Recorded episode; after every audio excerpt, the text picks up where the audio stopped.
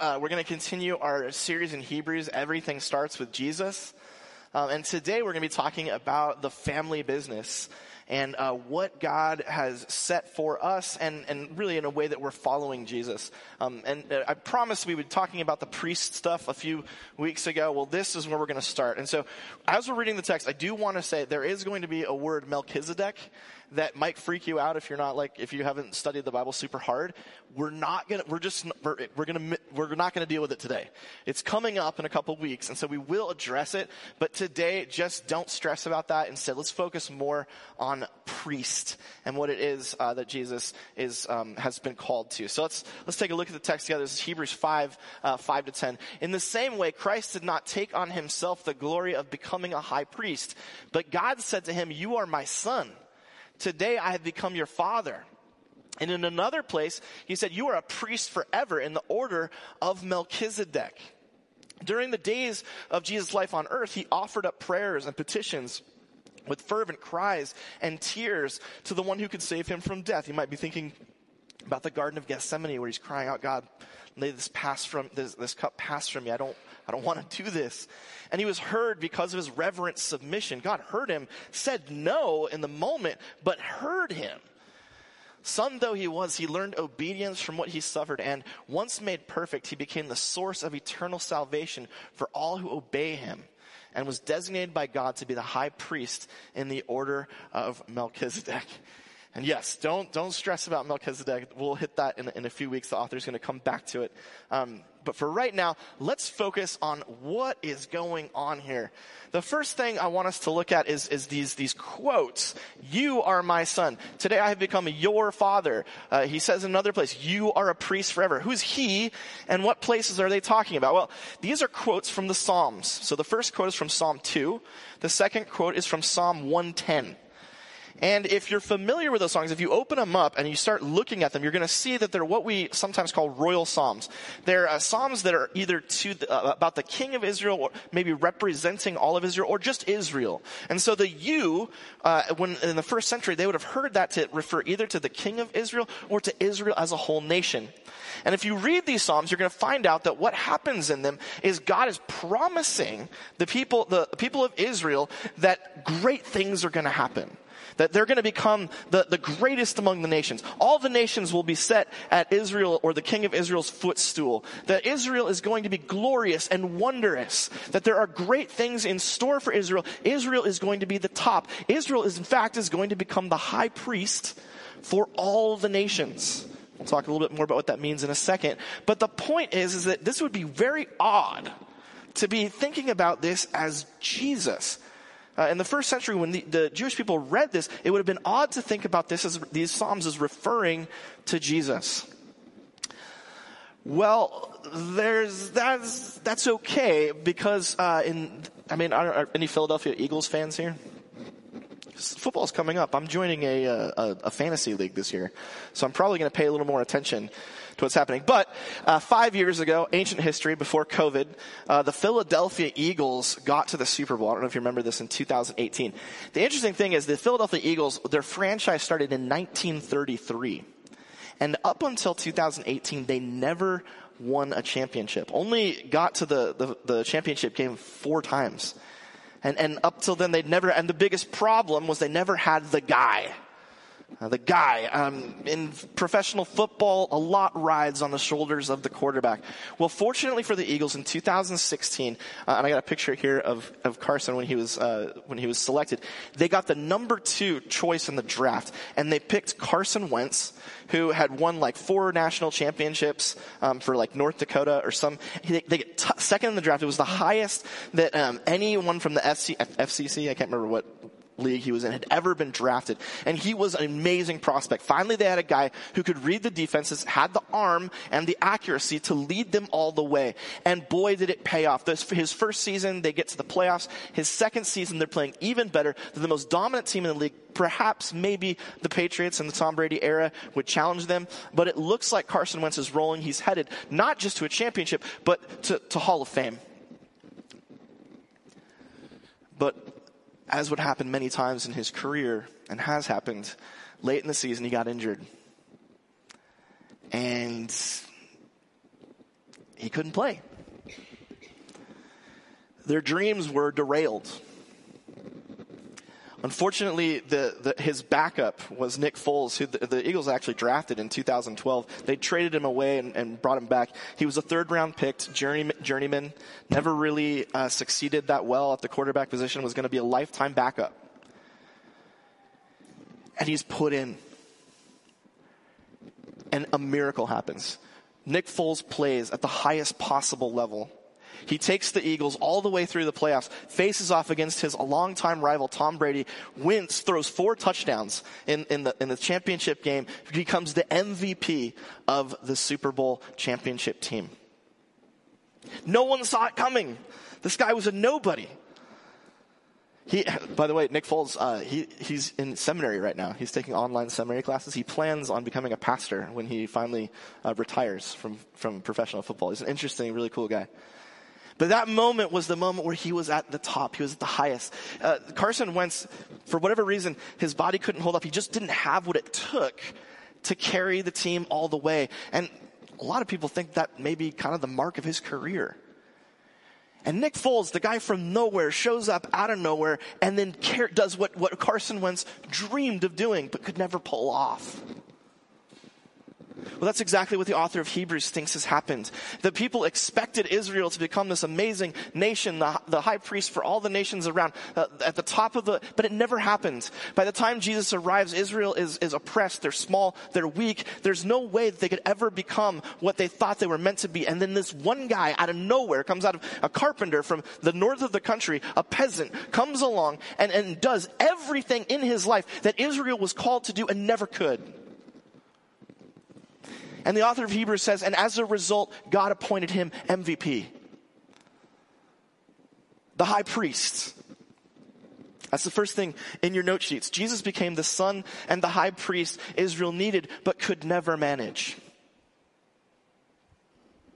Well, what does that mean? If you go back to the text, notice this high priest, a priest forever. What, what, is, what is the author talking about? Why, why does it matter that there are priests? And why does it matter that Jesus is the highest one? Well, you may not. I mean, when we tend to think about, especially church people, if you've been in church for a long time, you, you tend to think about priests as the guys who, like, you know, are like sl- slicing open the throats of animals and, and making them bleed and die, which is true. Um, interesting fact uh, for like the ancient like sacrificial system, really what it was, it was like a big barbecue, like a big annual barbecue, like we're about to experience after the service is over. The the priest was kind of like the guy who brought the meat, and he would kill it, and then they would cook it, cook a big bowl, right? And, and the, the smell of a bowl, even if you're a vegan, you have to admit it smells pretty good when it's cooking. Uh, that would go up to God who was pleased with that. And then everyone would come together and feast together in thankfulness for atonement or as a way of saying, God, you're amazing. Or what, what the priest was really doing was standing in between the people and God. People needed somebody to do the, the, the things that would get them right with God or show them how to uh, appreciate God. So one, some of the sacrifices would be like Thanksgiving sacrifices, or they would be like uh, the first fruits of the harvest to say, God, you were so faithful to us. And the priest was the one who made the suggestion. He's like, well, if you want to say that to God, try this. You know, do, do this sacrifice, and then we'll all eat together, and we'll all have the celebration together. The priest was the one who stood in between people and made sure they were right with God.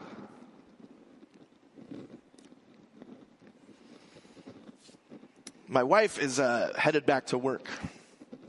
She's been off for two years, and it's been cool to have her home. Um, she really enjoyed spending a lot of time with the kids and whatnot. The problem is, we are about to experience something that we experienced before when she worked and I worked. And it's, it's what to do with the pile. You know what I'm talking about? I, I had a picture of it here. This is one thing that you can do. Um, I, I don't know if, if you've experienced this, but uh, in our home, well, I, will wear the same outfit like four days in a row. In fact, last week I wore the same tank top like three times. Um, and I know you think that's gross, but there's a reason for it. The reason is, is that I, I wear the same thing because everyone else in my family changes three to five times a day. And, and as soon as they change, they immediately throw uh, the dirty clothes uh, into the pile. Now, when Erin was home, I was like, you got it, honey. Now we've got, well, Soren's pretty good. Soren wouldn't change that much. He would just stay in his jams all day, but he's forced to. So oh, I'm a little bit, I'm a little bit concerned. Like, what's going to happen this year as the pile? Because I don't want to do it. I, I hate doing laundry, and I, I, I did it for many years. I was I, Mr. Mom. I did the stuff. I paid my dues. So I, where I found this photo was on the Facebook page of laundryladies.com.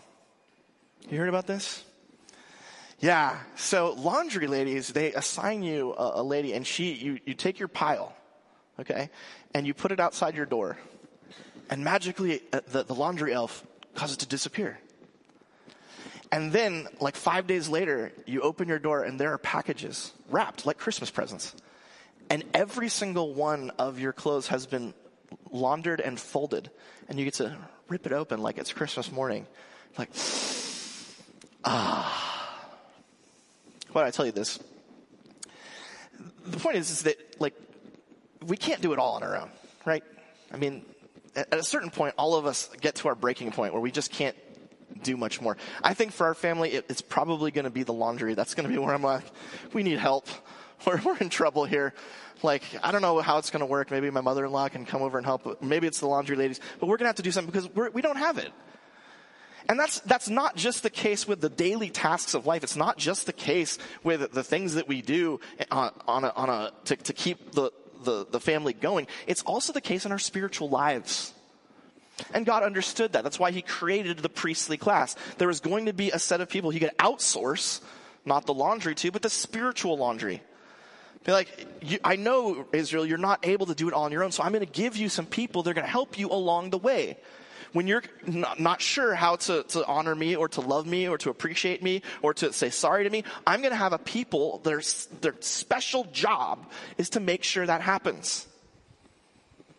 And so when Jesus is called the high priest, he is being called the guy who completely and once for all fully set, sets us right with God.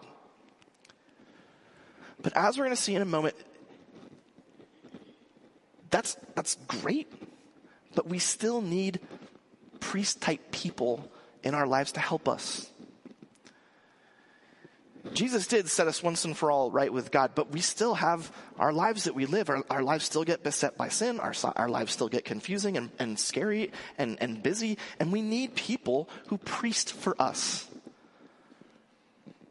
It's the next thing your note sheets. We all need priests, people who go to God on our behalf. This is not to, to solve all of our sin problems. Jesus did that. Jesus paid, the, paid it all but it is to help us along as we're going through this life. I don't know about you, but I mean, it's really easy in this culture to settle into like a, I'm, I'm just, it's me and Jesus. Me and Jesus. We don't, I don't need anybody. I don't go to church. I don't need people at the church. I don't need anything. I just need to pray to the Lord and Him and me, we're going to be fine together. How's that working out? for this culture. How's that working out here insofar as it happens? Well, I got a couple of questions. Do you have someone who priests for you? Do you have someone who walks with you, who cares for you, who mentors you, who guides you, who prays for you, who hears from you, who shares with you? Or are you just kind of like, ah, me and Jesus, we got it? Another question Who do you priest for? Is there somebody in your life that you're bringing along? That you're like, I know this is hard. I've been through some of these things and I can share with you. And I can explain how some of this is going to work and how some of it's not going to work. I'm going to pray for you. I'm going to be with you. I'm going to encourage you. I'm going to hold you accountable.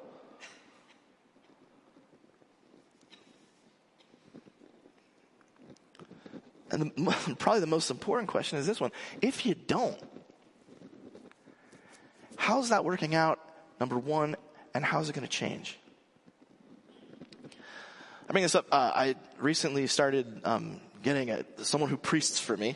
His name's John Caprine. He's a pastor in Las Vegas. I highly recommend that uh, this year at the business meeting that you fire me and hire him because he is outstanding. Like he is one of the coolest, most genuine, authentic guys I've ever met.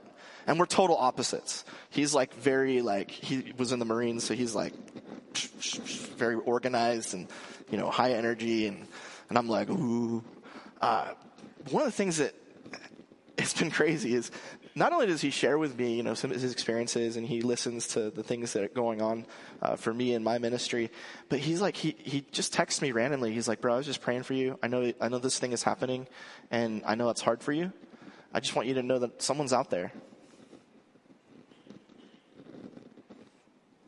And I got to thinking he's also very intentional. His church is very serious about this idea that people priest for each other. Uh, he doesn't call it that, but he's very intentional about having, like his, his, his vision for the church is to have everybody being cared for in some way. Some, some real deep way. Not just like, hey man, I saw you on Sunday, that was awesome. But like being heard, being like, you know, mentored, being transformed, having someone along, come alongside and really encourage and push. So that's been in my mind for a while, and I, I just, I'm just throwing this out there, just, just you know, see, kind of like, see if I get any bites. But uh, 4:30 in the morning on like Wednesday this week, I woke up and and I was like, we got to have a prayer and care team. We got to have a group of men and women who are committed to getting into the lives of other people in this congregation who need them who are willing to walk with them and meet with them and pray for them and counsel them and mentor them and learn from them. And I, th- this, is, this, is, popping up because uh, there's been a couple of y'all who've come to me over the last, you know, couple years at least, saying, "Hey, like I would love to be involved with something like that." And I'm like, "Man, do we have anything? I mean, we got a couple of, we got some prayer meetings, which are awesome. Not against that. Love, love prayer meetings, but do, we, are we intentional? Do we have people who are like, like really just saying, I'm committed to getting to know and be with and, and, and walk alongside others? So like, again, I'm just throwing that out there. So if you are a person who is, that sounds interesting to you, like maybe we could like meet, you know, let's get a team together, meet once a week, something like that, kind of talk about what's happening, get, and get, and get after people. Or maybe you're somebody who's like, I've been kind of going it alone and it's working out okay, but I'm curious what could happen if, um, if, if, if somebody got alongside, if someone priested for me. Well, either one of those, please talk to me because I'm, I'm just, I'm thinking maybe this is something that Jesus has for us and, or the Spirit has for us. And, and if not, that's okay. But I, I'm getting this sense, this tug that we need to go that direction. So hey, after when you're when you're eating the brisket or whatever we have out there, if you see me, just come up and and let me know if, if that if that tickles your ears a little bit, okay? All right, let's go back to the text. This is a it's odd, a little bit difficult for a lot of Christians. Um, Son though he was, he learned obedience from what he suffered and once made perfect became the source of eternal salvation for all who obey him. For people who haven't been in church for a long time, this, you're like, oh, okay, that's cool that that happened. For people who have been in church for a long time, this is scary because what they, what we tend to believe is that Jesus was perfect. He's God. And if you're God, how do you learn stuff like obedience? You already know that, right? And how can you be made perfect? Because you're already perfect right? And it, so let me let me break this down. When it says made perfect, the Greek behind that word is um, it's tele, uh, teleomai, which uh, the noun form of that is telos, and that word can mean perfect, but the ancient world doesn't think of perfection like we tend to. We tend to think of perfection as like I obeyed every bit of the law perfectly. I, I've never made a mistake. That's how we think of perfection. Uh, the ancient world, though, is different. The ancient world thinks of, of telos not like perfection, but like the end, or the goal, or completion, or finishing. Okay? And so, one a, a, probably a better way to translate this would be he learned obedience from what he suffered, and once he finished, or once he, he completed the, the goal, once he achieved the goal, he became the source of eternal salvation for all who obey him. Now, that, I'm not sure if, it, if that helps us, but, but let me tell you a story. And, and I think this is kind of what uh, the author of Hebrews is getting at. So imagine, if you will, two, two young men, both of whose fathers own a business. Like we got some business owners here, like Jack. Jack, your, your son's, you're thinking about giving your son the business, right? At some point? He's already the boss. Well, there you go. Brent, good dude. Well, so these guys, these both these boys, they, their dads own the business. They're growing up, and uh, the first boy, his dad's like, "You need to go off to college after you finish high school," and so he does. He goes off to college. He's like, "Now you need an, an MBA," and so he goes to grad school, gets a gets a business degree, and as soon as he graduates with his MBA, his dad says, "Congratulations, you are in charge. Make some money. The company is yours." The second son graduates from high school, and his dad says, "Son, we've got some uh, we got some problems on the uh, the assembly line in the, in the in the factory. I want you to go and I want you to start uh, lifting all the boxes and putting them on the truck because we, we, we need we need another strong back, and you seem like you're in decent shape." So the boy goes for two years. Two years, he's he's just working it, getting strong. And then after that, his dad, he comes to his dad, he says, he says, what else do we need? And his dad says, I, I need someone to go on the road. We're not selling very well. Need, for some reason, we're not connecting with our customers. Doors are being shut in our faces. I want you to go out there. I want you to go on the road and I want you to sell. And so the boy goes and he fails at it. He's horrible door after door is shut in his face. Over time, he starts to, to, get his groove. He begins to like get to know the customers. He begins, begins to hear and listen from them, listen to them and hear from them. And he starts to realize that the, one of the reasons the, the, the door is being shut in his face is because they're, he, they're not meeting the needs of these people. His company's not.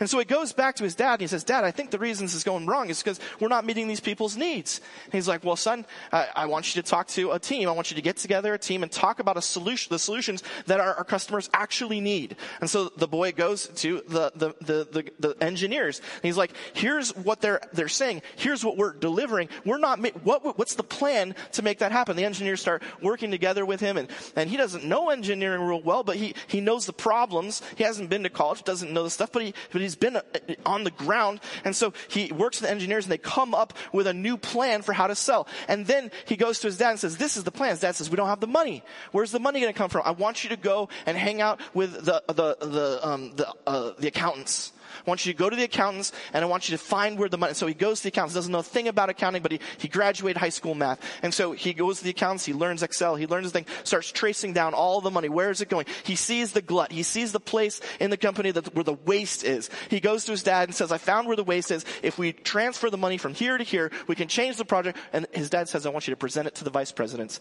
And so he goes, he presents it to the vice presidents. The vice presidents are, are they're like, some of them are yes, some of them are no. His dad says, you know what? My son's the new CEO, and you're going to do exactly what he says. Which business is probably going to succeed? The author of Hebrews says, even though he's a son, he learned from the ground up. He learned the hard way. He went down into the factory. He rubbed elbows with the workers. He went out on the road and he got rejected. He saw what was lacking. And he realized the only way to make the difference would be hard, hard work. Work unto death. That's what the author of Hebrews means when he says, once made perfect, once he completed the goal. Once he went through death and resurrection, once he did it all, he's made high priest and the source of eternal salvation for all who obey him.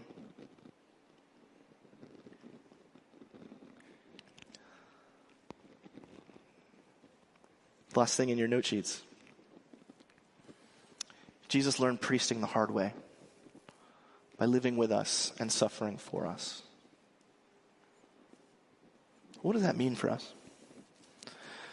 Well, you might remember at the very beginning of this series, uh, Jesus is called the pioneer, the trailblazer of our faith.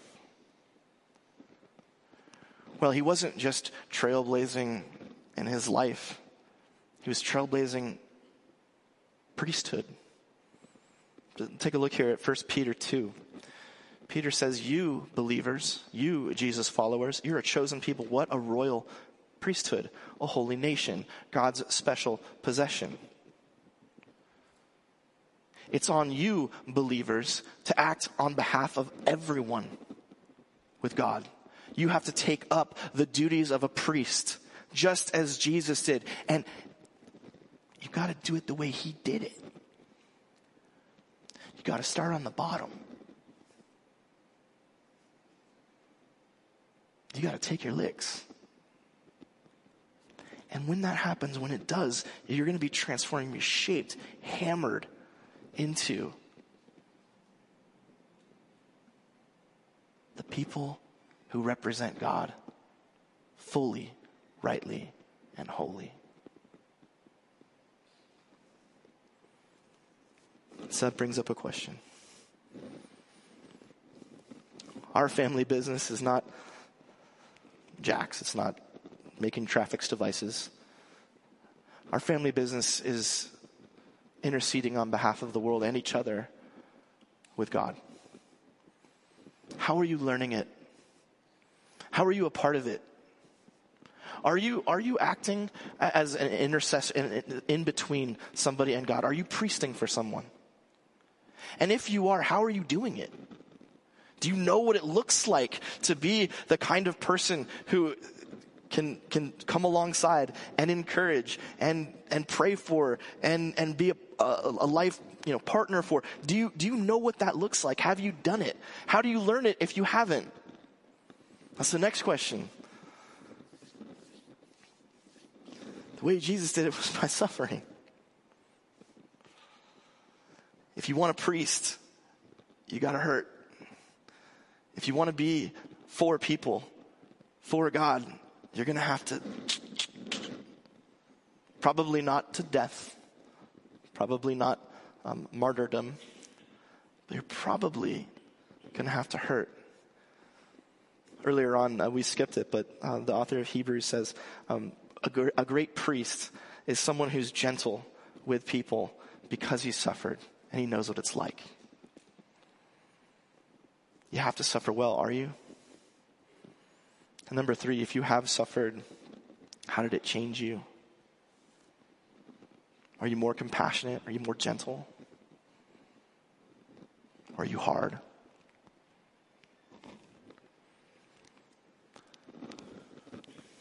The author of Hebrews says that when Jesus went through it, when he learned from the ground up, when he was with the people, it hurt. But when he came out on the other side, there's a gentleness and a compassion about him that reaches and cuts to the core of every, every heart. For those of you who are suffering now, I pray that it's going to turn you into someone compassionate and gentle. For those of you who it's hardened in the past, I pray that that can be redeemed, that you can come back and be a person who's softer and, and ready to walk with and priest for others. And if you're interested in that, come talk to me because I think it's something we need. Let's pray. Gracious God and Father, we thank you for making Jesus the high priest, the one who goes to God on behalf of us, on behalf of the whole world the one who mediates with you, Father, who offers us compassion, forgiveness, who gently leads us. Holy Spirit, for those of us who are suffering and who have suffered, soften our hearts. Give us endurance and strength as we walk through difficult things, knowing that on the other side we will be changed. We will be made into instruments and priests for those around us. Holy Spirit, for those of us who have been um, hardened and, and, and broken by our suffering, put us back together. Soften us, make us the types of people who can walk alongside and encourage and care.